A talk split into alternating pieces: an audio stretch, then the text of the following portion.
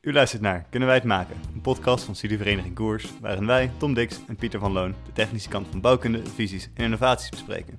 Dit doen wij samen met gasten die actief zijn in de bouwsector en hier vertellen over hun ervaring in het veld.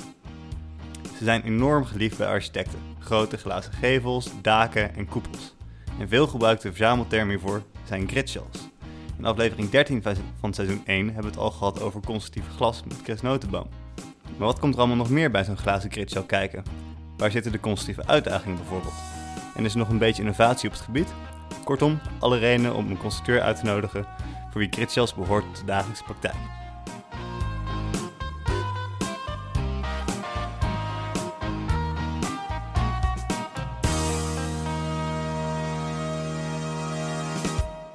En ook vandaag hebben wij een interessante gast die eh, perfect geknipt is eh, voor dit onderwerp geregeld. Maar ook vandaag, net als de vorige aflevering met Axel Koper, zitten we helaas weer terug in een lockdown. En is onze gast digitaal aanwezig. Maar ook nu zijn we weer blij dat die aanwezig is. En tegenover ons zit online dan Joey Jansen. En Joey begon in 2008 aan de opleiding bouwkunde aan de Technische Universiteit Eindhoven. Tijdens deze bachelor heeft hij een minor civiele techniek in Delft gevolgd en een bestuursjaar bij de studievereniging Demos gedaan. Vervolgens behaalde hij, uh, hij in 2016 de Master Structural Design uh, in Eindhoven. En inmiddels werkt Joey al ruim vijf jaar als constructeur bij Octotube. Welkom uh, Joey. Ja, dankjewel. dankjewel. Ik ben dan wel meteen nieuwsgierig uit die, uit die mini-bio. een, een minor in Delft. nu kunnen we helaas geen minor meer volgen in Eindhoven. Maar waarom dacht je, ik moet toch even ook nog bij de bij de buren in de Randstad kijken? Ja, dan, uh, ja, dan moet ik eigenlijk uh, teruggaan in de tijd, nou eigenlijk toen dat tijd toen ik die keuze maakte, want dat is dus al ook al in uh, eh, 2011 geweest, uit mijn hoofd. Toch even, ehm, toen zat ik dus aan het begin van mijn derde jaar, wel na het bestuursjaar, twijfelde ik heel erg wat ik wilde. ik wist wel heel erg dat ik een technische kant op wilde met mijn studie. Architectuur was niet mijn ding, stedenbouw was niet mijn ding en vastgoed eigenlijk ook niet. Dus ik wist toen dat tijd echt wel dat, dat het een technische kant op zou gaan. Uh, bouwfysica wist ik ook wel zeker dat ik daar niks mee kon. Dat was uh, ja, ook niet mijn ding. Geluid en licht en dergelijke dingen die ik niet kon zien. Ja, daar kon ik niet zoveel mee. Het moest, het moest, het moest technisch zijn en het moest tastbaar zijn. Dat, dat had ik wel heel erg door. En toen bleven er eigenlijk twee dingen over. Uh, constructief ontwerpen was er eentje. En toen de tijd had je ook nog de, de mastertrack uitvoeringstechniek en bouwtechniek. Die zijn toen heel kort daarna wel afgeschaft. Maar ik had die optie wel nog. En ik twijfelde daar heel, erg, heel erg tussen. Dus ik, ik zat in het begin van mijn derde jaar en toen moest ik dus die keuze maken. En toen dacht ik, uh, ik ga dan in mijn derde jaar gebruiken om daar achter te komen. Dan ga ik eerst constructief ontwerpen uh, ontdekken. En dan ga ik dan uh, mijn bachelor eindproject, was toen het multiproject nog, ja. ah, ja. uitvoeringstechniek doen. en toen ik dus ging kiezen voor een constructief ontwerpen minor, dus het eerste half jaar van mijn derde jaar uh, kwam ik eigenlijk de, de minor bend and break in Delft tegen. Dus daar kreeg je een half jaar lang de tijd om met vijf materialen echt diepgaande materiaalkunde uh, te studeren. Maar ook in de praktijk daar dingen mee te maken. Ja, en de minor bend and break betekent dus ook testen en vooral ook uh, stuk maken. Dat was denk ik wel natuurlijk... dat is een goede lok om je daarheen te krijgen, kan me voorstellen. Ja, dus met, met, met die motivatie heb ik, daarvoor, uh, heb ik me daarvoor aangemeld. En toen ben ik daar ook voor uh, geselecteerd, want er was uh, beperkte grootte mogelijk. Dus ik had daar ook wel geluk mee. En toen heb ik daar de kans gekregen om dat, om dat te, te ontdekken eigenlijk. Okay. Maar ook dus ook al, in je bachelor een lichte voorliefde gehad voor detaillering en uitvoeringstechniek dus. Ja, ja um, uitvoeringstechniek interesseerde me ehm, ook heel erg. Dat doet het ook nog steeds, ook bij Octotube. maar eigenlijk uh, gaandeweg, ook in, in de tweede, tweede helft van mijn derde jaar, uh, met de multi-uitvoers, multi, ja, project, merkte ik dat ik in de rol van uitvoeringstechniek daar niet helemaal mijn ei in kwijt kon. En toen zat ik daar met, met iemand die wel als constructeur in die groep zit. En ik heb een half jaar gedacht, wat, wat zij doet, dat vind ik eigenlijk veel leuker. Ik heb het project wel gewoon netjes afgerond, maar wel daarna wel de keuze gemaakt. Ik ga toch voor constructief ontwerpen. Toen heb ik nog de tijd genomen om uh, de vakken voor constructief ontwerpen uit de bachelor nog in te halen die in het derde jaar zaten, voor, om daarna pas echt aan mijn master te beginnen. Dus de, de, de staal 2 en de beton 2 en de hout 2 die in de bachelor zitten, uh, heb ik toen nog daarna nog ingehaald om vervolgens dan pas aan de master te beginnen, waarin dan staal 3, beton 3 en hout 3 en, en, dergelijke vakken. Om in ieder geval dat, dat gat te overbruggen, zeg maar. Een goede fundering uh, voordat je aan de master begint. Ja, eigenlijk wel. Dat was toen uh, ja, de, de, de verstandige keuze om toch nog te switchen op het laatste moment eigenlijk. En daarna meteen bij Octotube uh, geëindigd of uh, nog tussendoor zijn omzwervingen nee. gehad? Nee, ja, sterker nog, ik ben eigenlijk voor mijn afstuderen al begonnen. want ik heb daar mijn afstudeeronderzoek met een stage gedaan. Dus ik ben daar eigenlijk ruim een jaar van tevoren eigenlijk al met de stage begonnen. En daar mijn afstudeeronderzoek gedaan. En vervolgens na mijn afstuderen mocht ik blijven. Dus zo ben ik eigenlijk ingerold. Dus vijf jaar geleden als constructeur begonnen, maar zes jaar geleden eigenlijk ook al al als, stage, als stagiair begonnen. Oh, Oké, en lekker blijven hangen dus bij Octotube naar je afstuderen. Ja, ja daar kwam een plekje vrij op het moment dat ik klaar was. Uh, en toen kon ik eigenlijk daar, uh, daar mooi inschuiven eigenlijk. Wauw. Hey, en nog een la laatste dingetje waar ik nog wel benieuwd naar was, uh, voordat we over het hoofdonderwerp naar, naar het hoofdonderwerp gaan. Um, mm -hmm. Is dat, en dat heb ik, staat niet in de bio, zie ik, dat ik net heb voorgelezen, maar wat we wel weten is dat je ook buschauffeur bent geweest. Uh, ja, en dat is een leuke combinatie volgens mij, want niet elke constructief ontwerpstudent heeft volgens mij ervaring met achter gewoon zo'n zo groot stuur zitten. Hoe, uh, hoe beland je achter ja, in zo'n bus? Nou ja, dat, ja, dat, uh, dat is een bijzondere keuze geweest ooit in mijn leven. Ja. Nee, het, het zat eigenlijk in mijn bestuursjaar van Demos. Mm -hmm. um, was er een, een, een, een, een, jongen van het bestuur voor mij. die was ook al buschauffeur. En die kwam een keer bij ons de bestuurskamer binnenlopen. En die zei, wil er iemand nog buschauffeur worden? toen zei ik, nou ja, lijkt me wel leuk. Want ik zocht toen nog een, nog een bijbaan. En toen ben ik eigenlijk via via daar uh, ingerold. Mm -hmm. uh, en toen, toen in Eindhoven dus uh, bij Hermes, wat dus ja. nu Bravo heet... Um, mm -hmm. um, hadden ze een, een poeltje van studenten die flexibel inzetbaar waren. Dus wij konden wekelijks um, onze beschikbaarheid aangeven. Dus was je het weekend beschikbaar, was je het weekend niet beschikbaar, of door de week misschien een dagje. Okay. Uh, en kon je ook ochtends wel eens gebeld worden van, hé, hey, er is iemand spontaan ziek, kun je nog inkomen vallen bijvoorbeeld. Ja. En dan was je altijd, altijd nog wel vrij om te zeggen ja of nee, uh, ik kan niet bijvoorbeeld. Mm -hmm. uh, maar zo ben ik eigenlijk ingerold eigenlijk. Dus ik heb op die manier mijn rijbewijs daarvoor gehaald, in, in, in, combinatie met het, met het bedrijf wat daartussen zat. Ja. En toen ben ik eigenlijk ja, 4,5 jaar buschauffeur geweest, één of twee dagen in de week. Oh. Is het nog wat anders dan uh, biertje stappen of... Uh, of vakken vullen, ja. geven of vakken vullen. Of, uh, ja. ja. En dat was nog voor de elektrificatie van de bussen hier in Eindhoven? ja, nog net. Of ja, net, nog ruim. Ehm, toen ik begon waren er helemaal geen elektrische bussen. En toen nee. ik vijf, vijf jaar geleden wegging, kwamen de bussen eigenlijk in december. Met, mm -hmm. met de nieuwe dienstregeling die altijd in december komt. Ah, ja. kwam toen ook in december kwamen de nieuwe bussen, eigenlijk vijf jaar geleden. Ah, toen heb ik nog een maand, maandje geprofiteerd van de nieuwe bussen. Denk, dan wacht ik daar nog even op. Ga ik daar nog een paar rondjes in rijden.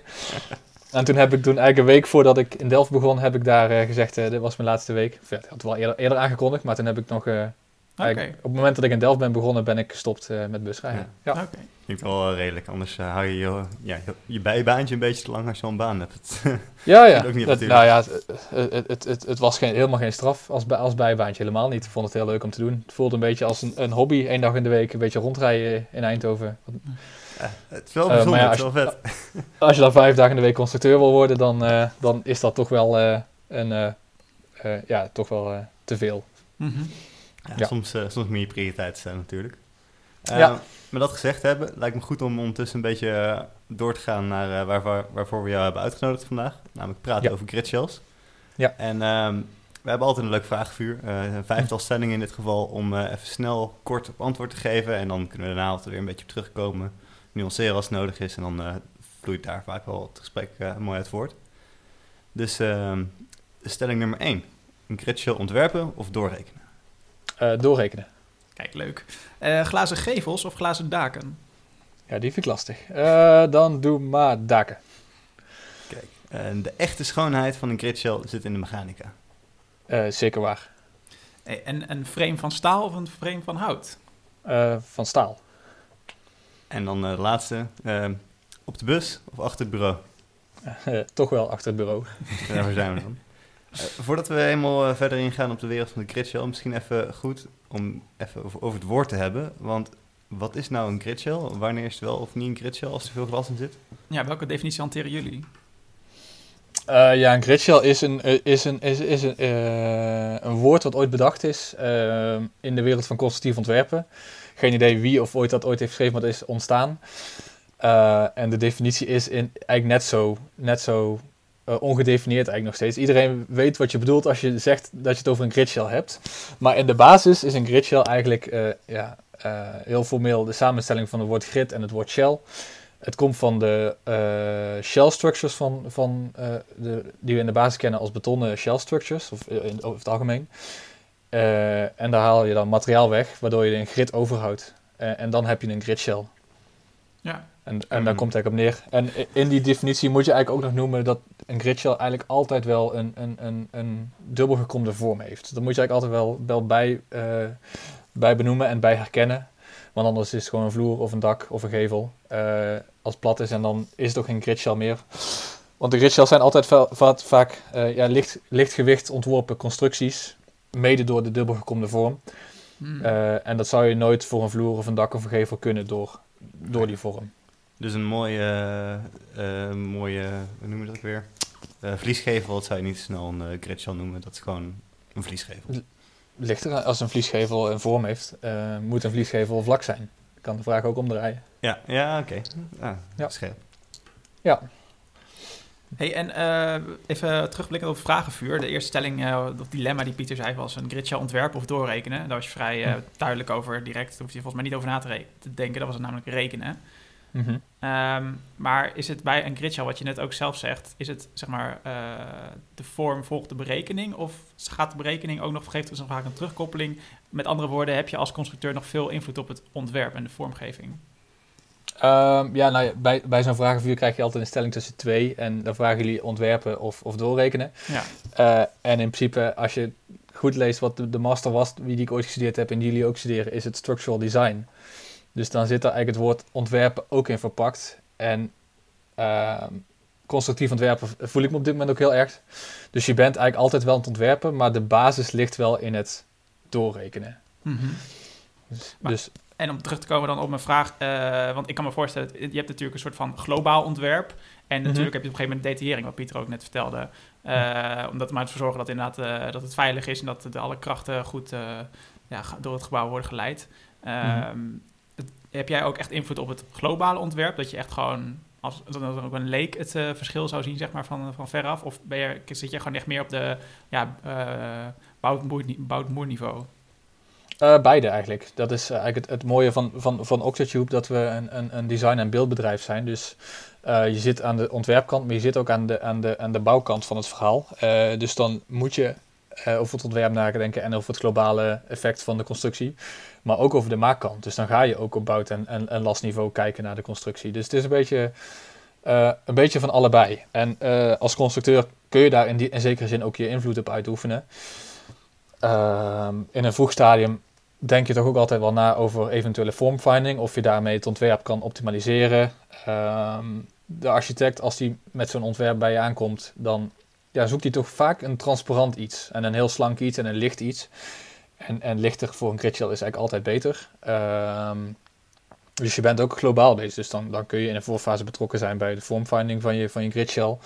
Maar je kunt daardoor ook sturen in, in bijvoorbeeld een gridverdeling. Ga je voor een kleiner grid en grotere liggers? Of ga je voor een, een, een, uh, een groter grid met, met, met grotere liggers erin, zeg maar. Oh ja. Dus daar kun je dan als constructeur zeker op sturen dat je dan invloed kan uitoefenen op wat. Want jij gaat uiteindelijk bepalen als constructeur wel welke type uh, liggers of type staalbalken die er uh, in de grid zou komen om, om het in ieder geval constructief uh, goed te krijgen. Hm. En komt het dan ook vaak voor dat je voor, echt, echt, voor koepels gaat of nog wel veel vrije vormen in, in gridshells? Um, ja, vaak is dat niet per se uh, de keuze die ik, uh, die ik maak in dit proces. Want vaak komt het ontwerp van iemand anders. En dan ga je ja. daarin uh, kijken hoe je dat ontwerp realiteit kan maken. Dus je gaat het ontwerp vertalen naar, een, naar iets wat, wat, wat praktisch kan, praktisch uitvoerbaar is en het uiteindelijk ook uitvoeren. Dus vaak zit het ontwerpgedeelte daarin, of in ieder geval de visie en de schets en de vorm zit er vaak wel al in. Mm -hmm. En dan ga je daarna ga je nadenken van, hé, hey, hoe gaan we dat nou realiteit maken? En uh, heeft een architect of een klant of een, ja, degene die daartussen zit, ehm, een schets gemaakt die realistisch is? Is het haalbaar? kan het eigenlijk wel wat er op papier staat? En heb je dan nog een beetje een recept voor jezelf wat je volgt? Bijvoorbeeld dat je eerst gaat kijken of de globale vorm nog verbeterd kan worden en daarna het grid en daarna de details? Of is het gewoon een beetje... Dat, dat, is, dit, dit, dat verschilt eigenlijk, ja. ja. dat, dat verschilt eigenlijk. Um, het is ook niet dat ik dagelijks aan Gridshell's werken. bij Octube werken we aan veel, veel andere projecten. Ehm, effectief heb ik ook pas aan één, één grote gridshell zelf gewerkt uh, in mijn vijf jaar. Want we doen dus heel veel andere dingen ook. Ja. Uh, maar we hebben als Octube wel al meerdere gridshells gemaakt waar ik, waar, ik, ja, waar ik meer over kan vertellen natuurlijk. Um, Kun je iets en dan ben je... Sorry? Kun je iets vertellen dan over die gridshell inderdaad waar jij uh, zelf hebt gewerkt? Welk project was dat? Um, dat was de AFAS-koepel in, in Leusden hier in Nederland. voor AFAS hebben we daar gewerkt aan het, aan, het, uh, aan het nieuwe hoofdkantoor wat ze, daar, wat ze gebouwd hebben in Leusden. Wat toevallig afgelopen maand, twee maanden geleden, geopend is ook eigenlijk. eindelijk. Mm -hmm. AFOS heeft een, een, een, een, nieuw hoofdkantoor gebouwd in Leusden. En net als dat zij de AFOS Live in Amsterdam hebben en de, het AFOS Circus Theater in, in Scheveningen, hebben ze in, uh, in Leusden ook een theater gebouwd. Ja, het is echt niet normaal wat, daar, uh, ja. wat ze hebben en, gedaan. Ja, en voor, voor dat theater hebben ze ook een koepel uh, bedacht. En dat was gewoon echt een, een, een koepel, in, een bolletje. Dus het was echt een, eh, een, een rond bolletje. Een beetje afgesneden aan de onderkant en aan de zijkant tegen een gebouw en op de grond gezet. Uh, ja, en een bolletje is in die zin ook, als je dat materiaal weghaalt en een grid overhoudt, heb je ook een grid shell. Mm -hmm. en in die kwam ik er eigenlijk pas in een latere fase in terecht. Dus toen ben ik vooral betrokken geraakt bij, toen het vormpje al vast stond, bij de, bij de detailing. En, en, de glazen bekleding die daar bovenop kwam. En de aansluiting naar derde heb ik heel veel aandacht aan besteed. En niet zozeer direct persoonlijk aan, aan, aan de gridshell zelf, dus de, de bepalen van de vorm en dergelijke. Oké. Want dat kwam ook al uh, aan bod met uh, Chris Notenboom, die had uh, nog meegeholpen aan de. Die wist in ieder geval veel te vertellen over de vliesgever van de Markthal in Rotterdam. Ja. ja. Um, en dat een van de belangrijke dingen bij glas hadden we toen in ieder geval geleerd. is de details die komen echt ja, niet eens op de millimeter eigenlijk. Nee, dus, ja, hij, hij had het ook wel. Ik heb, ik heb een stukje. Sorry. ja. ik heb een stukje geluisterd, uh, ook van hem, waar het hij over had, over de markt al ja. Um, en glas, zoals hij ook al zei toen de tijd, um, glas bestel je, of niet, dat bestellen wij. Uh, en dan krijg je glas ja, op, op basis van een tekening en die is dan op de millimeter nauwkeurig geproduceerd. Mm -hmm. Daar zijn ze wel goed in, dus je krijgt op de millimeter wel redelijk wat je, wat je bestelt. Maar je kunt er niks aan aanpassen. Dus um, daar moet je het dan mee doen. Dus de toleranties van glas zijn vrij beperkt en alles wat je daarin tekort komt, moet je er omheen oplossen. En zeker dan aan de randen van, van, van een glazen koepel in dit geval, ga je kijken naar uh, het, uh, de vloer waar die op staat en de muur waar die tegenaan staat. Daar moet je de toleranties opvangen. Hm. En, en bij beton, en dan sluit je in dit geval aan op een betonnen gevel en een betonnen vloer. Uh, en dan spreek je van tevoren een tolerantie af van zeg plus minus 30 mm. En dan ga je het in die details ga je het oplossen. Dus dan hebben ze de ruimte om, om, om beton te storten met die tolerantie. Want beton storten op de millimeter is gewoon heel moeilijk. Uh, zeker op, op dat soort afmetingen. Want de koepel in Leusden is ook, heeft een doorsnede van 40, milli, van 40 meter. Dus het is nogal een groot project. En als je dan op, op 3 centimeter, op 30 millimeter gaat, gaat storten en uh, daarin uh, uit moet komen. Ja, is dat, is dat vrij minimaal als je het in verhouding probeert te zien. Ja, ja op, een, op een hoogte van, wat zijn nou, 30 meter? 40, 40 meter, in doorsnede. 40 meter. Ja. En dat je dan, dat de betonwand dan maar met een amplitude van 3 centimeter een beetje mag uh, wiebelen, dat is op zich best wel recht, ja. Ja, niet eens de beweging, hè? gewoon überhaupt de bouwtolerantie, de stort. Ja, nee. Zeg maar. dus, ja. Dus, ja, dus, uh, dus het beton is dan hoger of lager voor wat betreft de vloer bijvoorbeeld. en daar moet jij dan op anticiperen. Dus je begint eigenlijk al theoretisch al 30 mm boven de grond, begint je, begint je plaat. begint je voetplaat van je, van je koepel. En dan kan het dus zijn dat als de vloer 30, 30 mm hoger is, dan komt hij er precies uh, eronder. En als je dan 30 mm lager zit, dan heb je dus een afstand van 60 mm te overbruggen. Zo. En wat doe je daar dan mee? Hoe uh, uh, ga je deze magische 0 tot 60 centimeter overbruggen? het, het kan ook heel eenvoudig. En dan heb je gewoon ankers die dik genoeg zijn en die groot genoeg zijn en sterk genoeg zijn. Um, dus dan ga je je voetplaat op afstand monteren en dan ga je daar uh, onder sabelen is, dan ga je er een grout, een, een, een mortel onder stoppen om dat op te vullen. Mm Maar de, basis, de basis is wel om de krachten wel naar het beton te brengen. En de mortel wordt dan gebruikt om die afstand te overbruggen en daarin te ondersteunen. Ja. Over uitvoering en tolerantie en maatvoering uh, gesproken.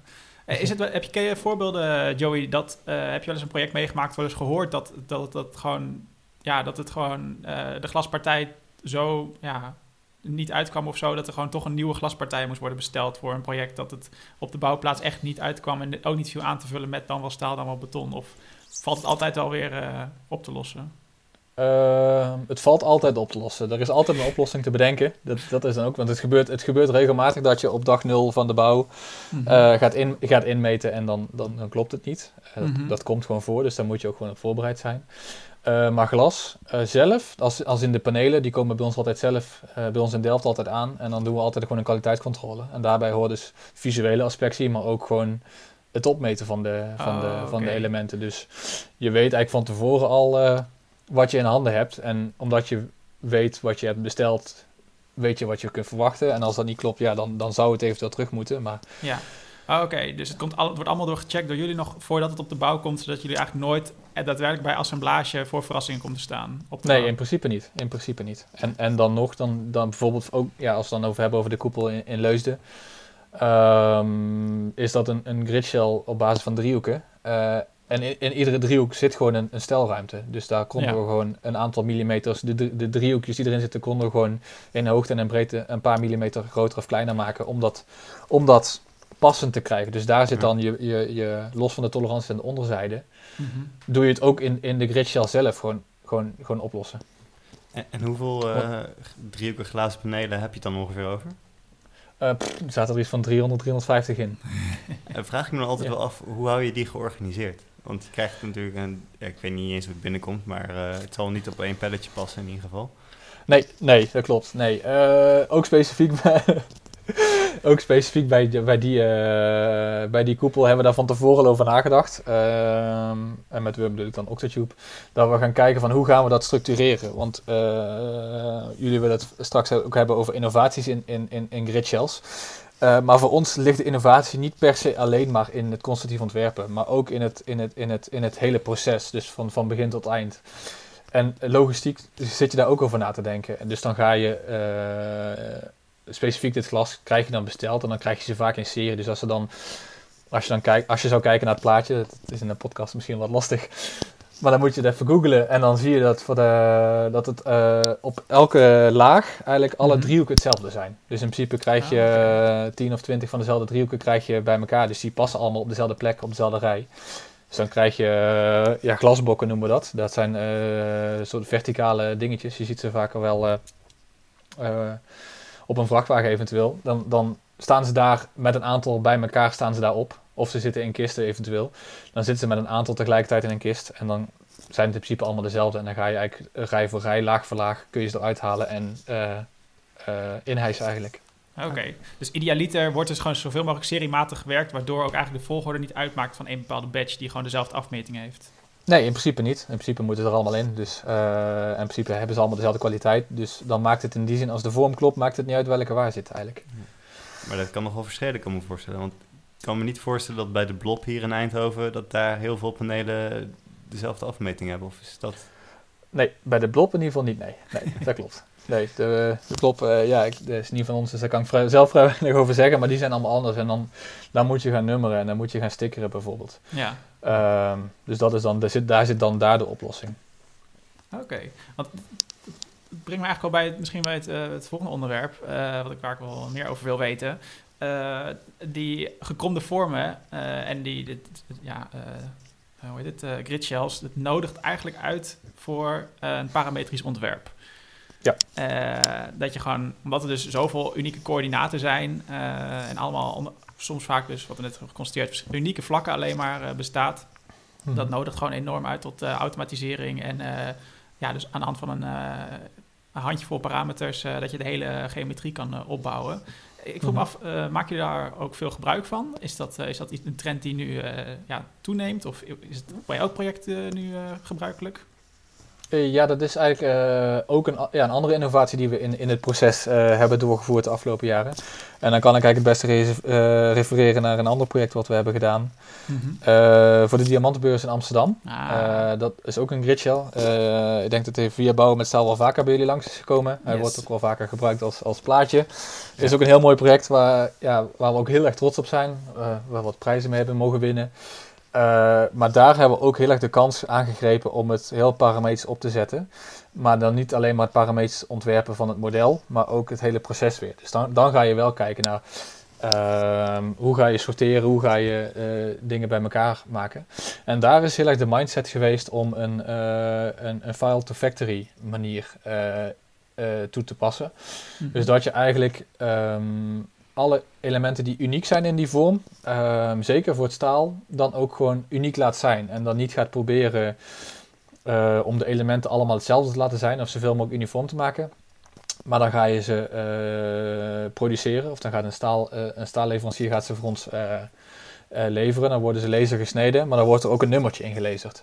Okay. En, dan wordt het, en dan wordt het gewoon een, een puzzel eigenlijk.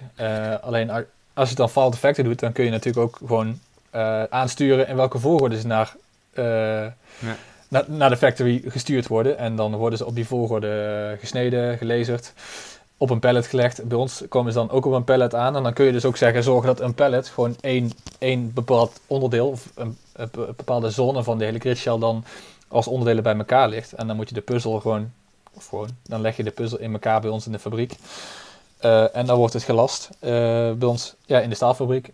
En dan, zou, dan past het ook maar op één manier. Dus in die zin, als je daarop anticipeert en op voorbereid bent, dan passen de elementen ook maar op één manier. En dan heb je gewoon een puzzel. Maar met de nummers kun je daar heel veel uithalen. En om dan toch wel wat uniformiteit erin te proberen te krijgen, dan zoeken we dat dus niet in de uniformiteit in de elementen, maar wel in de verbinding.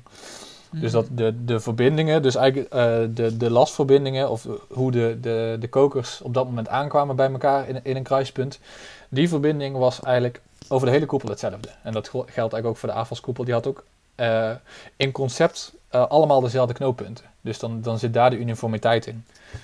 Maar dan, dan potentieel het... met iets andere geometrie? Of? Uh, hoe bedoel je?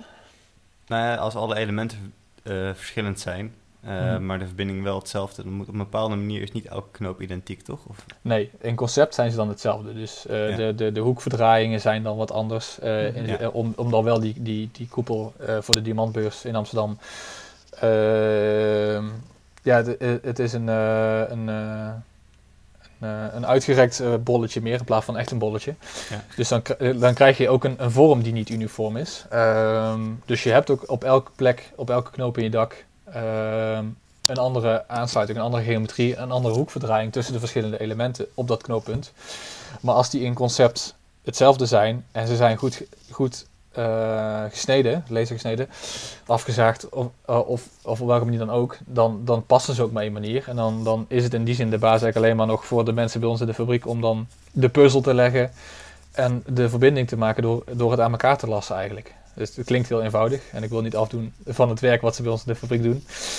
Zeker niet, want het is echt een hele klus natuurlijk om dit allemaal uh, dan weer terug te leiden naar de op millimeter nauwkeurige uh, glastoleranties die daar dan weer bovenop komt.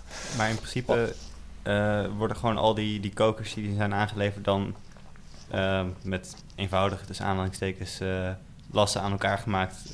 of mochten allemaal even dik zijn en dan komt daar weer de, de glasconstructie op. Ja, in principe wel. Dus in principe zijn dan de kokers allemaal hetzelfde. Uh, in de basis het kan zijn dat, dat er bijvoorbeeld een, een koker wordt gekozen met een, net een andere wanddikte. Mm-hmm. Dus stel dat je in de basis voor je koepel uh, een, een koker hebt met een wanddikte 5 mm. Maar op de plekken waar het iets kritischer wordt, ga je dan zorgen dat je daar een wanddikte 6 of 8 of 10 in de ergste gevallen nog daartussen kan zetten. Dan, dan aan de buitenkant ziet het dan relatief hetzelfde uit. Ah ja. uh, maar aan de binnenkant heb je dan wel de capaciteit wel verhoogd.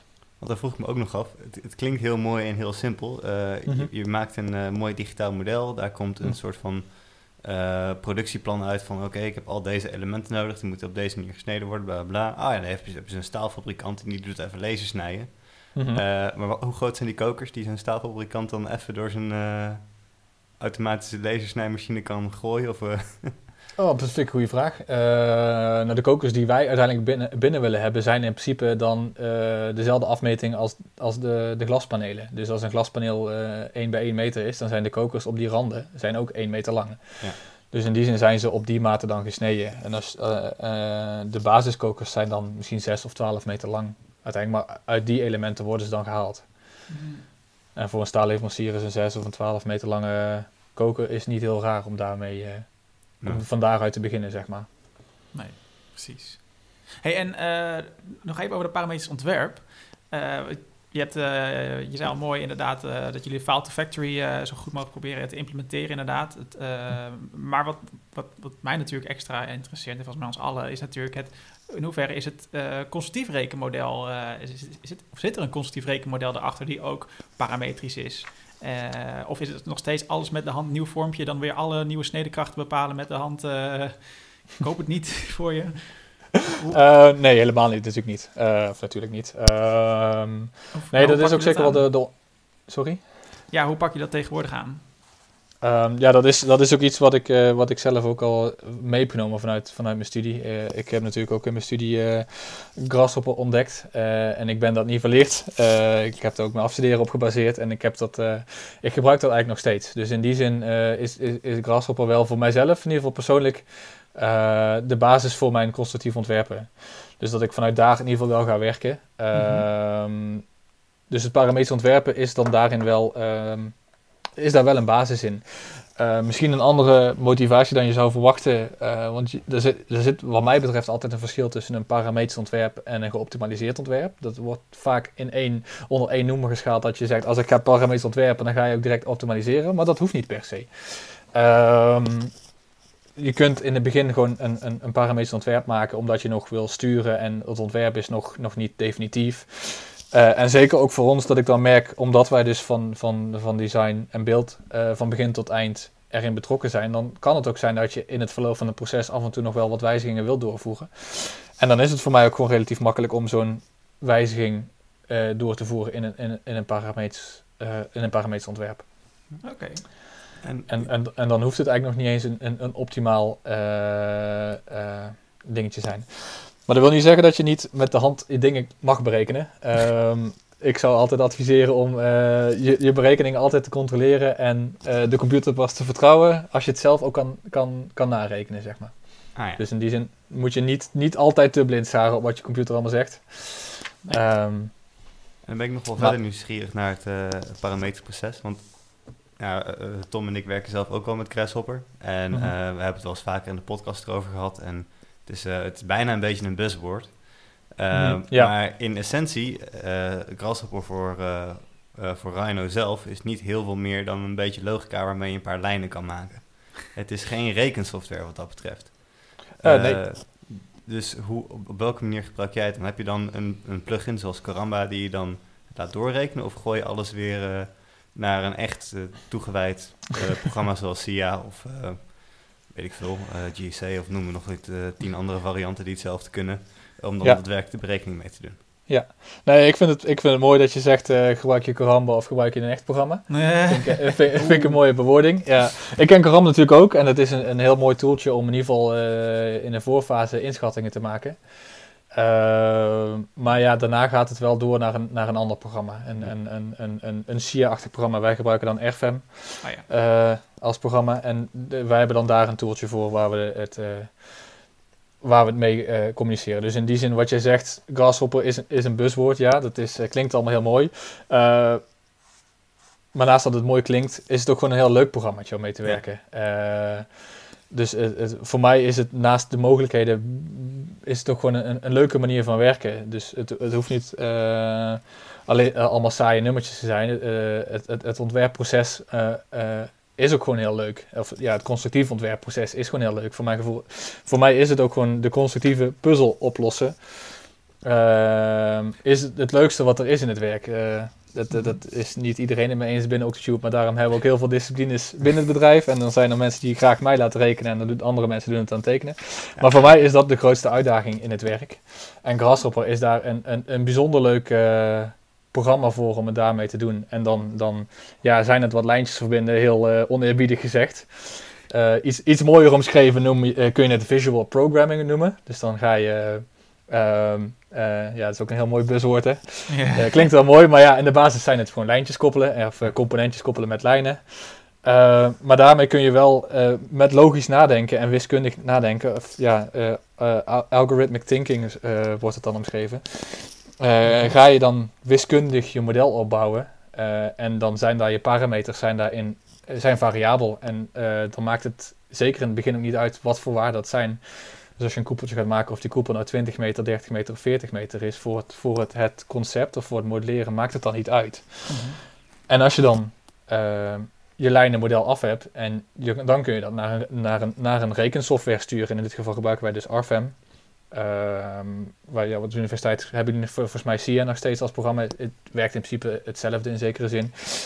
Um, en van daaruit gaan we dan verder naar echt de, de, de constructieve analyse van, van, van je ontwerp. Ja, mm -hmm. en dan kan ik me voorstellen dat uh, voor een schetsontwerp zo'n uh, Karamba nog wel heel leuk is om een beetje vormfinding mee te doen of andere plugins. Ja, zeker. Zeker, zeker. Daar kun je zeker in, in de beginfase kun je daar veel mee, kun je daar veel, veel stappen mee zetten, ja. Ja. ja. Maar voor het, detail, voor detailniveau is het, is het, uh, is het, is het voor mijn gevoel. Uh, ja, is, het, het, het, je moet vertrouwen wel hebben in je software. En um, de, de iets uitgebreidere pakketten bieden mij veel meer goedkeur. Veel, veel, veel, veel meer. Uh, ja, die bieden mij veel meer uh, zekerheid. Ja, is natuurlijk ook gewoon veel meer bewezen en in duizend projecten al voor teruggekomen. En daar is de gemeente met uh, ook natuurlijk ook vaker mee gewend natuurlijk met, uh, om dat goed te keuren. En die kennen Karamba allemaal niet en zo. Maar Karamba werkt hard aan de weg en sinds kort is er een update 2.2 uitgekomen. Dus, ja? dus het gaat het allemaal de goede kant op. Maar ik vroeg me even iets anders af. Um, uh, Joey, voordat het de, de grote Grasshopper uh, podcast wordt. Uh, maar ik wilde toch nog even vragen.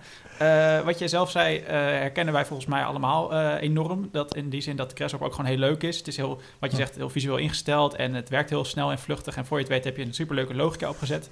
En heb je een leuk gebouwtje geschreven. Alleen wat ik je ook eerder heb horen zeggen in deze aflevering is dat je nou ja, nog niet zo heel veel echt grid shells daadwerkelijk zelf heb gedaan. En dat ene project dat je hebt gedaan was vooral in een eindfase. En Grasshopper is juist perfect als je echt van een blanco canvas begint. Hoe vaak, uh, ja, hoe, hoe gaat dat samen? Heb je dan ander project vanaf een blanco canvas gedaan? Of importeer je dan al een project wat half af is en dan ga je het nog in Grasshopper bewerken? Hoe zit dat? Um, ja, in, in de vijf jaar die ik, uh, die ik nu bij Octube zit, uh, heb ik denk ja, een project of tien gedaan, denk ik, uh, in zekere zin. Je doet er denk ik één of twee per jaar, mm -hmm. afhankelijk van het formaat. Soms zijn ze wat kleiner en dan is het in drie maanden wel af. In ieder geval voor, voor mijn discipline, want dan, als het dan berekend is, dan, dan moet het nog verder. sommige projecten kunnen in een jaar duren. maar zeker voor de laatste projecten is Grasshopper gewoon mijn basis. En daarin maak ik gewoon een lijnenmodel. Uh, of het nou een gridshell is of niet, dat maakt uiteindelijk voor Grasshopper natuurlijk niet uit. Grasshopper zegt niet, je moet een gridshell maken vandaag. uh, of je daarin uh, een ander soort constructie maakt, dat doet er dan niet toe. Maar in de basis werk ik dan gewoon eigenlijk gewoon met Grasshopper, wiskundig gewoon mijn lijnen opzetten, mijn coördinaten bepalen. Ja. zorgen dat dat klopt met, met, met, met het ontwerp. Ehm, maar begin je dan vanaf en van daaruit ga ik verder. Of ja. begin je vanaf nul of krijg je, krijg je al een, een BIM-model uh, dat, je kan, uh, dat je kan importeren en dan moet je die lijnen zelf eigen maken en die ga je vervolgens weer herdefiniëren? Of begin je dus echt vanaf nul? Uh, vaak begin je vanaf nul, afhankelijk van waar je in het proces instapt. Mm -hmm. Ik ben dan binnen Octube de, ja, op de onderdeel van de, van de constructeursafdeling. Mm -hmm. maar we hebben ook een verkoopafdeling die heel veel communicatie al doet in de voorfase. Dus zorgen dat er uh, een, een, ontwerp ligt, dat we een inschatting kunnen doen uh, hoeveel staal we ervoor nodig hebben. En daar natuurlijk een prijskaartje aan hangen. En dan ja. gaat het pas echt uh, het bedrijf in, om het zo maar te zeggen. En in die fase wordt ook wel heel veel nagedacht over Grasshopper.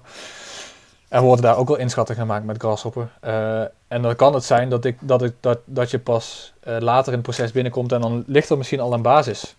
Mm -hmm. Het laatste project waar ik nu in zit, was het vrij veel op schetsniveau bepaald allemaal, de inschatting. En ligt er dus nog helemaal niks. Dus daar ben ik echt letterlijk op nul begonnen. Oh, cool. Dus dan, de, de, het verschilt ook per, fa per fase, per project, per, per klant. Ligt eraan wat de klant aanlevert. Is het een, een architect die heel erg op basis van 2D-tekeningen werkt? Of is het een architect die zelf ook uh, parametrisch al in ontwerp aan jou kan overdragen? Dat, dat, dat verschilt per persoon. En in, in dit geval, het project waar ik nu aan werk, ja, was het een, een, een schets en een render uh, in zekere zin, maar nog geen, zeker geen constructief model voor het deel wat, uh, wat Octotube maakt. Ah, Oké. Ik denk voor nu heel even genoeg over Grasshopper. Uh, ik wil graag terug naar de, naar de grid shells. En we gaan ja. vast zo weer terug naar Grasshopper, want dat vinden we veel te leuk zelf. um, mijn vraagvuur uh, had het ook al heel even over uh, frame van staal of van hout. En je ja. antwoorden zonder twijfel staal. Kan mm -hmm. het ook van hout? Of is het eigenlijk niet te doen? Um, het goede antwoord is denk ik dat al, het kan altijd. Het, je kunt een grid shell van elk materiaal maken.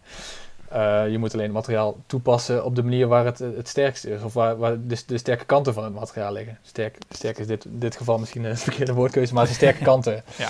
gebruiken. Ehm, dus ehm, ja, maar wij zijn in die zin een bedrijf wat met staal en glas werkt. Dus voor mij persoonlijk is staal de basis. Dus daar, daar voel, ik me, voel ik me vertrouwd mee en daar kan ik gewoon heel veel mee. Dat uh, wil niet zeggen dat hout niet kan. Um, we hebben de Oaktube vorig jaar eigenlijk ook gedaan. We hebben ook een project in, in, in Dublin gedaan, een, een, een overkapping van hout. Dat was het eerste grote project wat ook een gridshell was. Uh, van hout met een glazen bekleding. Hmm. Maar als je heel, heel ver teruggaat in de tijd uh, en gaat nadenken over een van de bekendere gridshells in de wereld, dan kom je wel uit bij die van Vrij Otto, uh, de multihalle in Mannheim. En die is natuurlijk ook gewoon van hout. En dat is een van de eerste eigenlijk. Ja. En ook een van de bekendste. Dus als je mij vraagt of het van kan van hout of van staal, ja, hout kan, kan zeker. Die van Vrij Otto is ook een van mijn persoonlijke grootste inspiratiebronnen. Uh, al voel ik mezelf dan wel meer vertrouwd met staal en glas. En daarom koos ik op dat moment voor staal. Ja, want ik vroeg me inderdaad af, uh, een, van de redenen, ik moet zeggen, ik heb de vraag voor jezelf niet gemaakt deze keer, maar een van de redenen dat ik me voorstel dat staal of hout erin staat, dat bij hout wordt vaak uh, gepromoot als een materiaal wat voor zijn, voor zijn gewicht heel sterk is. Maar in mm absolute termen valt het, ja, valt het nog mee of tegen, of hoe, hoe je het wil noemen. Staal is natuurlijk ja, het standaard staal van de S235 kan al 235 uh, newton per vierkante millimeter hebben. Dat gaat hout nooit kunnen. Nee, maar als je nee. echt constructies wil maken, dacht ik, ja, kan interessant zijn. Maar bij, bij komt het ook deels omdat bij Octotube is jullie specialiteit ook gewoon uh, bespoken stalen constructies. ja, in zekere zin wel is dat in de basis. Daarvoor komen klanten en architecten ook bij ons terecht, omdat wij dat, dat, dat onze sterke kant is. Daar kennen ze ons van. Um, en staal is in die zin ook gewoon een vrij eenvoudig, uh, of relatief eenvoudig te verwerken materiaal met, met, met, met lassen en met zagen en met boren en met bouten. Ja. Kun je daar ook voor mijn gevoel heel veel mee. Dat wil niet zeggen dat het met hout niet kan. Maar hout is in die zin wel gewoon een, een lichter uh, constructief materiaal. Maar dan zou je ook kunnen zeggen, het kan eventueel misschien van aluminium. Het is, uh, kan ook heel sterk zijn, maar is wel een stuk lichter dan staal. Dus dan zou je ook kunnen nadenken over eventueel aluminium constructie. Ik denk dat het ook in de basis zit, uh, als je dan teruggaat naar de definitie van grid shells, waar we het begin over hadden, de basis komt van een, uh, een, een, een, schaalconstructie, een shell structure. daar haal je materiaal weg en dan hou je een grid over. En dat grid wil je vaak dan toch wel weer dicht hebben. Want vaak is het dan een grid shell, is toch dan toch weer een overkapping voor het een of het ander. Het kan een, een dak zijn, het kan een, een dak of een gevel zijn, een koepeltje. Maar vaak wil je het dan toch wind- en waterdicht hebben. Um, of het dan uh, ook nog isolerend is, is een tweede. Soms is een gridshell gewoon puur alleen maar een overkapping. Dus dan is het uh, onder de of aan de binnenzijde van de gridshell ook nog steeds gewoon een, een, buitenklimaat. Alleen die staat wel droog. Um, maar een gridshell moet altijd wel weer dichtgemaakt worden. En zeker als je dan de gridshell hebt bijvoorbeeld uh, van AFAS in Leusden en de Diamantbeurs in Amsterdam. daar zit wel isolatieglas op. En isolatieglas is dan wel weer relatief zwaar voor een bekleding. Vergeleken met bijvoorbeeld het eerste voorbeeld van Vrij Otto, waarin hij een, een, een houten uh, gridshell heeft gemaakt en daarin een soort zeilconstructie ervoor heeft gemaakt. Of in ieder geval een membraanconstructie die dan wel wind- en waterdicht is. Uh, en dan daarmee het ontwerp uh, uitgewerkt heeft. In dat geval is hij dan niet, niet, niet isolerend en niet transparant. Dat was toen dat tijd voor die constructie dan ook geen ijs. En als je dat wel als ijs hebt, dan moet je daar rekening mee houden. En dan ga je daarna ontwerpen. Oké. Ik, ik, kan me voorstellen inderdaad dat wat Pieter nu zegt, inderdaad, de, kracht van uh, waarom je voor hout zou kunnen kiezen, inderdaad, lichtgewicht inderdaad zou effectief kunnen zijn. Alleen dat weg, die, die vlieger gaat in dit geval niet op inderdaad, om als je gewoon relatief zwaar glas wil gebruiken. Uh, mm. Maar uh, natuurlijk kunnen, kennen we nog wel een andere perspectief of argumentage, argumentatie die we kunnen gebruiken om voor hout te kiezen. En dat is een ander groot buzzwoord duurzaamheid. Ik weet niet mhm. of uh, de opdrachtgevers bij jullie de deur al plat lopen met... Uh, oh, kan het ook in hout? Kan het duurzaam? Kan het biobased? Uh, Ja, is, daar, is jullie daar, daarin een trend? Of blijft het voor gridshells wat dat betreft vrij traditioneel staal en glas? Um, of ze daarvoor bij ons naar binnen lopen, uh, dan moet ik het antwoord toch schuldig blijven. Want ik zit, ik zit, zit niet bij de voordeur als ze binnenkomen lopen. dus met, of ze met die vraag daadwerkelijk binnenkomen, dan, dan, dan zou ik iemand van onze verkoopafdeling moeten vragen of, ze, of, of daar heel veel vraag naar is. Mhm. Maar je ziet het wel steeds meer. Uh, dat, dat, dat het milieu toch steeds meer uh, een rol gaat spelen. Maar dan gaat het dan toch, in ieder geval in ons geval, op andere facetten terechtkomen. Dus dan heb je het over isolatieglas, maar dan ga je het hebben over isolatiewaarden. En dan gaan we het daarin zoeken. Ja. Of eventueel uh, projecten waarin uh, zonnepanelen terechtkomen. Of dat er een, een, uh, een, zonnepaneel in het glas zit verwerkt. Dan weer refereren naar de diamantbeurs in, in Amsterdam. Ja. Daar zit, is een groot deel van het dak is isolatiepanelen. Of isola isolaties, of een, sorry, zonnecellen in de isolatiepanelen, moet ik oh, zo wow. zeggen. Ja, dus dan, dan, dan, dan, ja, milieu wordt steeds meer een dingetje en dan, dan uh, kan het ook in die, in, in, die richting gezocht worden. Dus mm -hmm. daarin worden ook zeker opdrachten, komen ze steeds meer binnen. Of, of je gaat naar isolatieglas en dan ga je het hebben over trippelglas. Om daarmee de isolatiewaarde omhoog te werken. In plaats van het standaard dubbelglas wat we eigenlijk, uh, wat we eigenlijk kennen in onze, ja, in, in, zelfs in onze eigen woningen. Ja, want wat dat ja. betreft, um, ja, isolatieglas is mooi. Het, het, het, isoleert natuurlijk, zoals de naam zegt, maar het is niks vergeleken met een conventionele gevel of, uh, of dakbekleding. Uh, dus ik kan me voorstellen dat de, uh, het thermisch verschil tussen dag en nacht bijvoorbeeld nog best wel kan spelen. En als je alleen maar staalconstructies hebt, ehm, staal zet gigantisch goed uit met, met warmte. Moet je daar ook rekening mee houden in het ontwerp? Of ga je er altijd vanuit dat wel een dusdanig klimaatsysteem aanwezig is dat je er niet veel zorgen over hoeft te maken? Of is dat ook weer projectafhankelijk? Uh, dat is altijd projectafhankelijk. Altijd? Uh, ja, we, we, maken wel natuurlijk uh, ja, heel veel verschillende projecten. Maar de, eh, ja, de temperatuur is ook gewoon een belastingssituatie die wij altijd beschouwen in onze, in onze ontwerpen. Los ah, ja. van, van wind en sneeuw en dergelijke. Um, en moet je daar altijd rekening mee houden. Um, maar het staal um, zit in dat geval dan toch wel vaak uh, binnen de isolatielaag uh, bij ons in de gridshell. En het glas zelf is in die zin isolerend genoeg om aan de, om aan de, aan de, aan de eisen te voldoen waar we aan, aan willen voldoen. Wij, en met wij bedoel ik dan onszelf niet per se, maar wat de klant vraagt. Zeg maar. Ik wil deze isolatiewaarde halen voor mijn gebouw. Uh, en dan gaan wij daaraan voldoen. Dat is eigenlijk in principe de, de specificaties die voor ons liggen. En als je dan gaat nadenken over de vraag die stelt of, of, of uitzetting van staal een issue is, uh, specifiek voor een gridshell, moet je je afvragen, wat, wat, wat uh, is uiteindelijk de effectieve uitzetting? Als staal uitzet en je staal liggertje van een meter wordt een millimeter of twee misschien uh, langer, uh, die beweging moet je dan gewoon kunnen opvangen in je glas. Los van of het glas zelf ook natuurlijk nog daarin in uit gaat zetten. Klinkt alsof het wel redelijk te overzien is dus. Ja, ja dus ja, voor een hele koepel van 40 meter kan de uitzetting toch wel wat, wat forser zijn, maar specifiek gerelateerd aan, aan het glaspaneel in zo'n grid shell, dan is het eigenlijk alleen maar wat lokaal, zeg maar, uh, aan, de, aan de randen gebeurt. Dus de liggers ja. die het glas ondersteunen, wat ik zeg, een meter lang, die zet niet zoveel uit als een ligger van, uh, van 20 meter, bij wijze van spreken. Oké. Okay. Dan, uh, we hebben het al een tijdje, het gaat veel over de verschillende innovaties en ontwikkelingen. Waar gaat het heen met grid shells? Uh, en ik vroeg me af, uh, hebben ze nu allemaal een beetje bestempeld als het gaat om File to Factory, parametrisch ontwerp, eventueel een andere materiaalkeuze, drie dubbel laag glas, een zonnecel erin. zijn jullie nog andere dingen ja, aan het onderzoeken of zijn er nieuwe ja, aspecten die spelen? Uh, ja, dat is dan als we dan specifiek hebben over, over, over uh, het constructief ontwerpen en, en uh, onze afdeling. Uh, zijn we daar zeker aan ontwikkelen, dan moet ik dan toch weer teruggaan naar het, naar het buswoord wat je probeert te ontwijken. Hè, vervelend.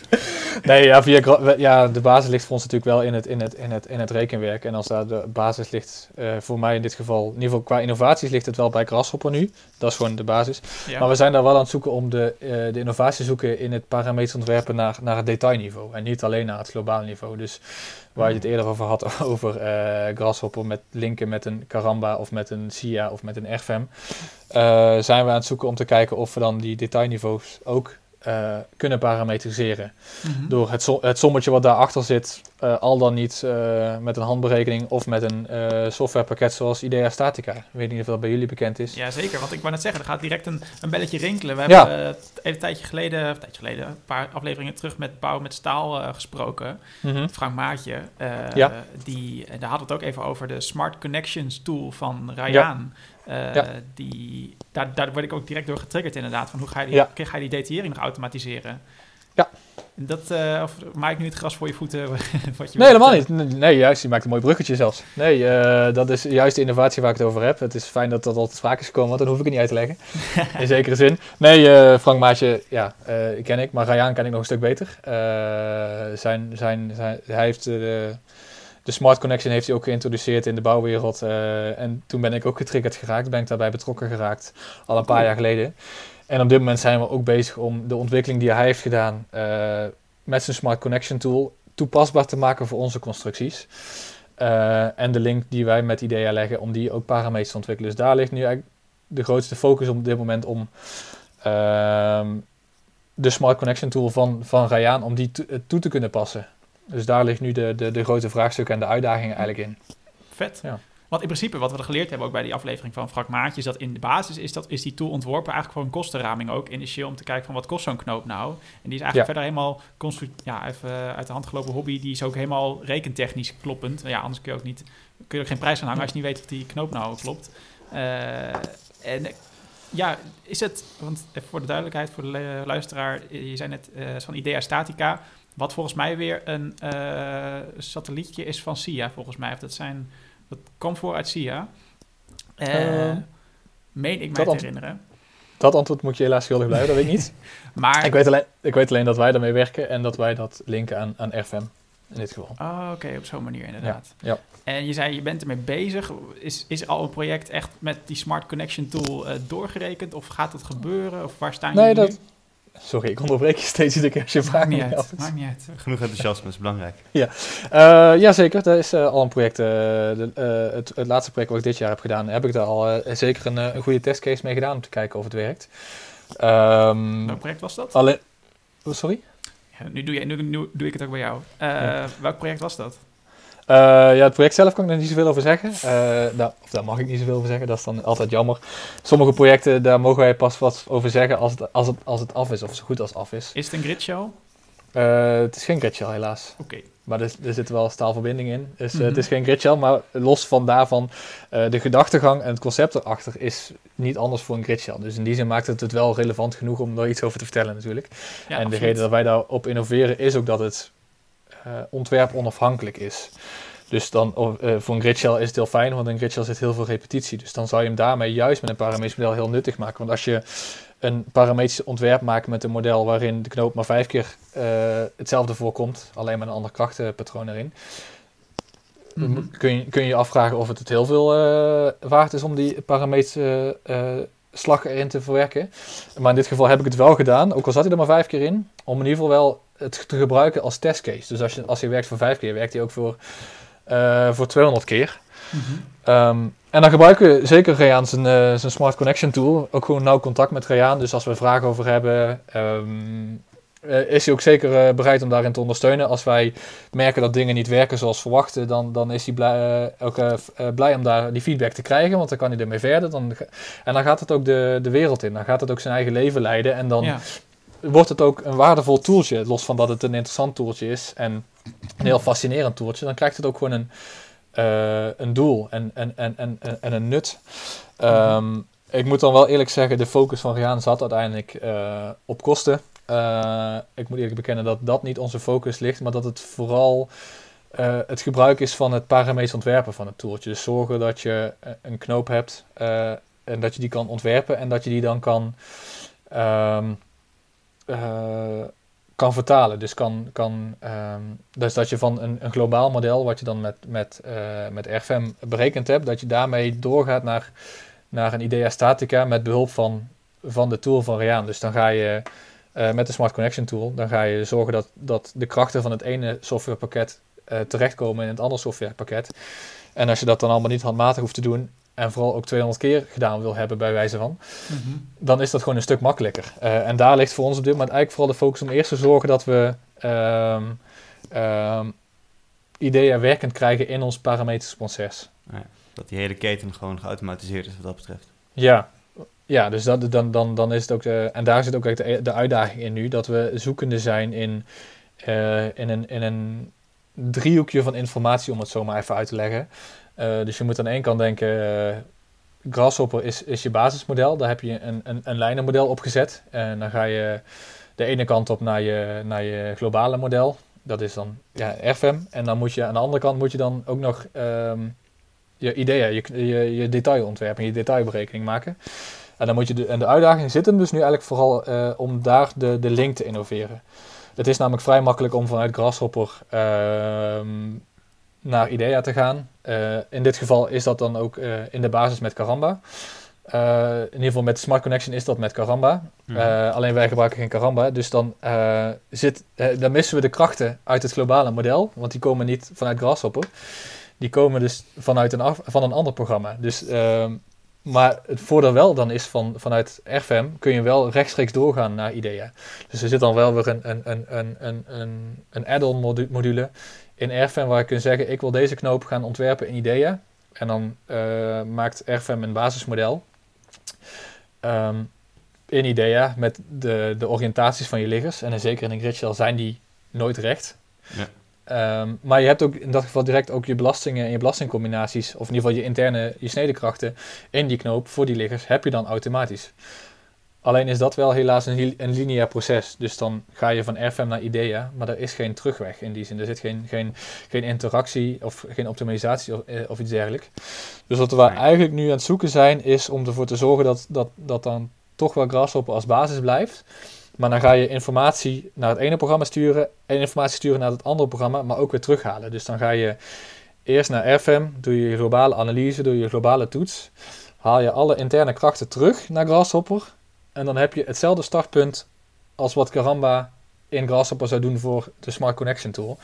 En die krachten vertalen we dan weer naar een IDEA-connectie. Eh, en zo, gaan we zo zijn we ermee aan de slag aan het gaan, om dat in ieder geval die vertaalslag te maken. En dan mocht het nodig zijn en er klopt een knoop niet, dan kan het nog weer terug naar Grasshopper en weer terug naar het uh, globale ja, constructief model. Ja, en, in principe is dat, is dat dan alle, zijn daar alle mogelijkheden en daar zijn we uh, in aan het zoeken om daar uh, de ontwikkeling verder te gaan. Dus dat, dat, dat, die basis, dat die basis goed is en stabiel is en dat je dan daarmee ongelimiteerd in die zin details kan ontwerpen. Kijk, en dan vroeg ik me nog af bij moet heel erg bekennen, het is bij mij een beetje weggezakt, de, de detail uh, tool. Mhm. Ehm, is het vooral iets wat exporteren van Grasshopper makkelijker maakt? Of kan je ook gewoon zeggen, hey, dit zijn mijn elementen. En dan uh, of via je rekenprogramma of via Karamba zegt hij, dit zijn de krachten. Mm Genereer een detail. Nee, zo makkelijk is het helaas niet. Uh, IDEA is geen... Uh, geen magie. geen magie. Geen, nee, nee, ITEA is uh, in die zin een, een, een heel uh, een makkelijk programma om knopen mee te ontwerpen. Maar IDEA ontwerpt geen knopen zelf. Ja. Ook de Smart Connection Tool ontwerpt uh, in die zin geen knopen. Of ja, de Smart Connection Tool ontwerpt knopen voor IDEA. Dat doet IDEA niet zelf. Um, en hoe wij het dan toepassen is dat wij dan gaan kijken naar de IDEA-knopen. Dan gaan wij de knoop eigenlijk eerst in concept in IDEA ontwerpen zorgen dat die uh, werkt of dat die past, dat het, dat het een, eh, een werkend concept is. En los van dan uh, de geometrie die dan uiteindelijk overhoudt op verschillende plekken in je grid shell, kun je dan die template eigenlijk toepassen op alle knopen in je grid shell.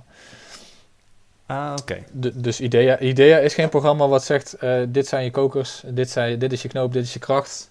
Dan, is dit je, dan is dit je detail. IDEA is wel een, een, een makkelijk uh, programma om om je kokers aan elkaar te koppelen. Dus zorgen dat je om op, bepalen op welke plekken dat je afsnijdt, op welke plekken dat je je lassen of je buiten of je koplaten of eventuele verstijving, uh, verstijvers erin te verbrengen. Daar is IDEA gewoon heel handig in. Uh, maar je moet altijd nog zelf blijven beoordelen wat, wat er gebeurt en of dat klopt en is wat je verwacht. Altijd een beetje de vinger op de pols kunnen houden natuurlijk. Als, Jazeker, ja, zeker. Ja, ja. Wij worden scherp gehouden door onze tijdbewaker uh, tegenover ons. En die, uh, die wijst er ons op dat we eigenlijk richting het einde aan gaan moeten. En uh, ik denk dat de, de overige parametrische grasshopper-vragen... die bewaren maar even voor de borrel, zometeen. Ja, is goed. ik wil nog, daarom nog even eindigen in ieder geval door sowieso nog even wat over ja, jullie projecten, Grid Shells, te vragen. Namelijk, jullie doen echt hele vette, toffe projecten... Uh, die uh, best wel bekend zijn uh, in Nederland. Zijn, mm. en het gaat uit, uiteraard gewoon door, neem ik aan, hoop ik. zijn, ja, is, is de grens bereikt? of ja, mijn vraag is, zijn er nog, komen er nog Ja, dat kun je natuurlijk ook moeilijk zelf bepalen. Maar is het theoretisch haalbaar om nog groot, zeg maar, een markthal keer twee, ik weet niet of het mooi is, maar of overkappingen, is het, is het nog veel groter mogelijk? Uh, ja, zeker wel. Dat denk ik wel. Ja, dat, dat, in, in, die zin is, is, is, is alles mogelijk, laat ik het dan zo zeggen. uh, dus heb ik ooit een keer geleerd dat, dat als iemand vraagt, kan dat? Dan is de vraag, het antwoord altijd ja. Uh, alleen de vervolgvraag is hoe. Dus, dus uh, er kan echt heel veel. Er, er, kan heel veel met grid shells, met staal, maar ook met glas. Hm. Um, je moet alleen zorgen dat, de, dat het werkt. En de sky is the limit in die zin. Ah, okay, um, een, een, architect kan, kan met, een, met een idee komen. Ja. En dan is het aan jou als constructief uh, ontwerper, uh, mm -hmm. de, mensen van, de leden van jullie van Koers ook, die constructief ontwerper willen worden straks in de toekomst. Uh, om dat ontwerp, of dat constructief ontwerp te maken, wat aansluit bij het, bij het, het architectonisch ontwerp van, van een architect. En dan. Mm -hmm denk ik niet dat de limiet bereikt is. Uh, zolang het materiaal daartoe geschikt is eigenlijk. Oké, en dan is het gewoon een kwestie van, uh, dan moet de klant maar, uh, de, moeten de, de, zakken van de klant diep genoeg zijn. ja, dat, dat is uit, al, uiteindelijk wel helaas een belemmerende factor natuurlijk. Geld speelt altijd een rol. dat is altijd jammer, ook voor een constructief ontwerper dat je denkt, wauw, dit zal wel heel vet zijn of dit zal wel heel mooi zijn. Mm -hmm. Maar daar moet wel iemand voor betalen. Um, ja, want ik dus kan me voorstellen, Gridshell is nooit zeg maar de, het goedkoopste alternatief. Nee, nee, zeker niet. Want als, als, als je dan heel of als ik dan terug mag gaan in de tijd naar vijf jaar geleden toen ik afgestudeerd ben. Uh, ik weet niet of jullie dat weten waar ik op afgestudeerd ben op dit moment, maar zeker de luisteraars niet. Uh, ik ben afgestudeerd op een gridshell van, gla van glazen vinnen. Daar heb ik toen oh, onderzoek naar gedaan. Wow. Maar dat is natuurlijk reet duur. Dus los van dat onderzoek van vijf jaar geleden is dat natuurlijk nog nooit realiteit geworden. Ja. want glazen vinnen, een gridshell maken van glazen vinnen is gewoon next level prijsklasse. Ja, zo. En over maatvoering gesproken. zeker, ja, los daarvan, ja. Nou, maar dan nog steeds. Ehm, okay. Ehm, de randvoorwaarden uh, je hebt twee soorten maatvoering natuurlijk. De, de maatvoering aan je randen, waar ik het eerder over had met, uh, in het begin van de podcast over uh, de aansluiting aan, aan, aan bijvoorbeeld een betonnen vloer, een betonnen gevel. Als je daar een bepaalde tolerantie al meeneemt in je ontwerp en je weet, daar ga ik rekening mee houden, daar ga ik op anticiperen mm -hmm. en daar, daar bedenk je een oplossing voor, dan is die, dan is die maatvoering al weg. En dan is stap 2 is de, de maatvoering in je gridshell zelf. Dus dan ga je kijken naar de, de, panelen, de glaspanelen zelf en alles wat daar lokaal omheen gebeurt. Uh, want die toleranties kunnen dan gewoon een stuk kleiner zijn. Dan kun je gewoon uh, uh, op de millimeters werken eigenlijk. Okay. Ja. Nou, misschien ja. komt je droom ooit nog uit met die glazen vinnen gridshell. dan beginnen we gewoon klein, alle kleine blob in Eindhoven. Ja. Dus wie weet. Ja. Dat was mijn, denk ik, laatste vraag wat dat betreft. Ik denk dat we dan maar gewoon de brug nemen naar de klassieke laatste vraag. Um, ja. heb jij nog, heb je nog een mooie tip aan, aan studenten die of in de master bezig zijn of binnenkort beginnen met, met werken? Wat zou je hen nog graag mee willen geven? Een tip, een tip, een tip. Ja, goede vraag. Ja, ik heb ooit een keer een quote gehoord. Ik zou echt zelf niet meer weten van wie of waar. En dan moet ik hem even... Ik had hem eigenlijk van tevoren al opgeschreven, dus ik neem hem even erbij. Maar uh, de, waar het op neerkomt is... Laat vooral de architecten ons uitdagen in, in, in wat, wat er kan. Maar laten wij vooral ook ons architecten inspireren wat er allemaal mogelijk is. Mm. Dus dus uh, blijf, blijf, blijf nadenken over de mogelijkheden. Denk niet in, in, in, in, in, in, limieten. Wat ik net ook zei, kan het? Ja, hoe? Dat is nog de volgende vraag. En vooral met alles wat je kan, wat je ontdekt. Misschien ben je nu bezig met een, een, met een, met een wil ik weer grasshopper zeggen. Met een, met, met een ben je nu bezig met een afstudeerproject en heb je daar iets heel vets in bedacht wat nieuw is in deze wereld. Vergeet dat niet, neem dat mee. neem alles met je mee wat je leert. En probeer vooral ook de inspiratie hier en daar om je heen mee te nemen in je werk. En inspireer de mensen om je heen en wie weet waar het, waar het eindigt. Vet. Dankjewel. Uh, ja. Sowieso ook uh, super vet om, om je vandaag te gast te hebben. Het was ja, wederom echt een kei leuk en kei interessant gesprek. Ja, dankjewel en, dat jullie mij uitgenodigd hebben. Ja, absoluut. Uh, superleuk. En ook interessant inzicht uh, voor de constructeur. De architect is niet je vijand. Omarmen. Nee, zeker, Zeker niet, nee, zeker niet. En, en ik hoop ook dat ik, uh, om daar ook een beetje op in te haken nog, uh, dat ik ook een beetje inzicht kunnen geven dat, dat er naast een, een, een, een ontwerpkant ook een beetje een bouwkant zit. We hebben het daar een beetje op gehad.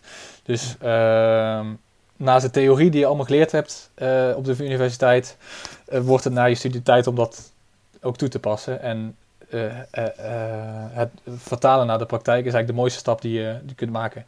Kijk, nou, dat sluit weer een mooi, mooi einde voor ook, omdat het weer mooi aansluit bij de naam van onze podcast. Mhm. Dat, uh, ja, dat is bewust gekozen. Dat lijkt me mooi. Uh... dat was eigenlijk heel toevallig. Dit. Dan lijkt me een mooi moment om, uh, om af te ronden. Uh, dat was hem dan. U luistert naar Kunnen we het maken, gepresenteerd door mij, Tom Dix en Pieter van Loon.